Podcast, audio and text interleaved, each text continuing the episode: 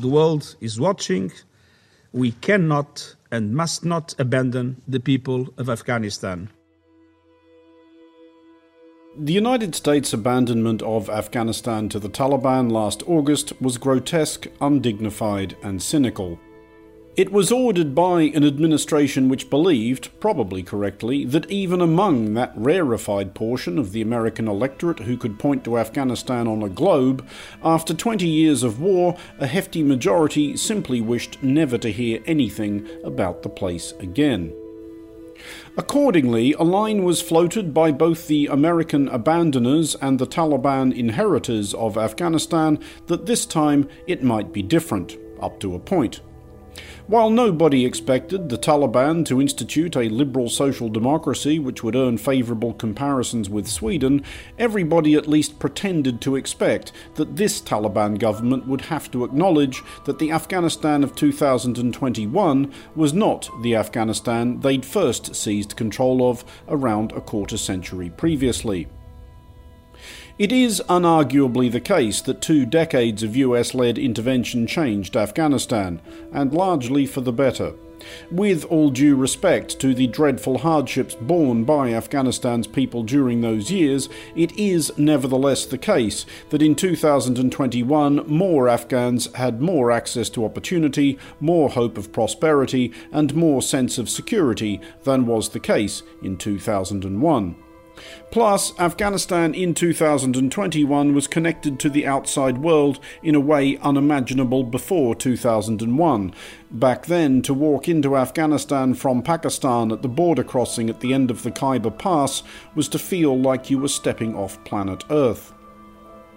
It was grimly confirmed this week, however, that two decades of fighting the U S-led intervention in Afghanistan had not changed the Taliban.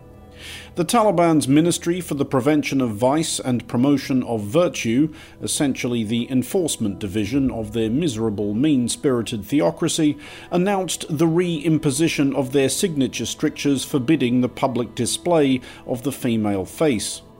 The order comes from the top, that is. Hibatullah Akhundzada, leader of the Islamic Emirate of Afghanistan.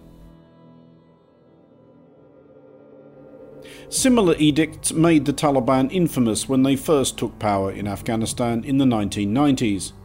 The law mandating face covering for women was brutally enforced and therefore universally observed, though this reporter can recall the sound, both heartwarming and heartbreaking, of high heels clopping defiantly along Kabul footpaths beneath the mandatory dreary blue burqas of this period. It would be an exaggeration to report that after the Taliban were chased out of Kabul by the United States in late two thousand one, that there was a wholesale flinging aside of the burqa and other modest garb by Afghan women, but it is not an exaggeration to say that the rousting of the Taliban gave Afghan women more choices in deportment and in many other realms than they had enjoyed for some while. In the surreal days following the United States' departure from Afghanistan last August, during which the suddenly victorious Taliban seemed as confused and surprised as everyone else, the phrase Taliban two point oh gained traction.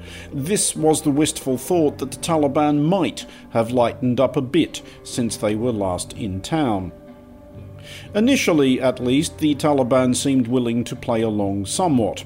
At their first press conference, after being allowed to saunter into Kabul, Taliban spokesman Zabiullah Mujahid waffled vaguely about ensuring rights for women, albeit with various ominous riders about within certain limits and within our frameworks of Sharia. We have committed and we have guaranteed all the rights that have been afforded to women in Islam.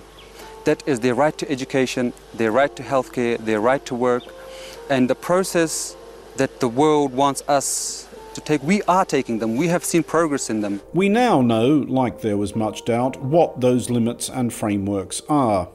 The Taliban's new dress code for women is worth examining closely. The real stupidity and spite is in the detail. Women must dress in garments that fully cover their bodies provided, and an actual grown man thought this through and wrote this down, provided that it is not too tight to represent the body parts, nor is it thin enough to reveal the body.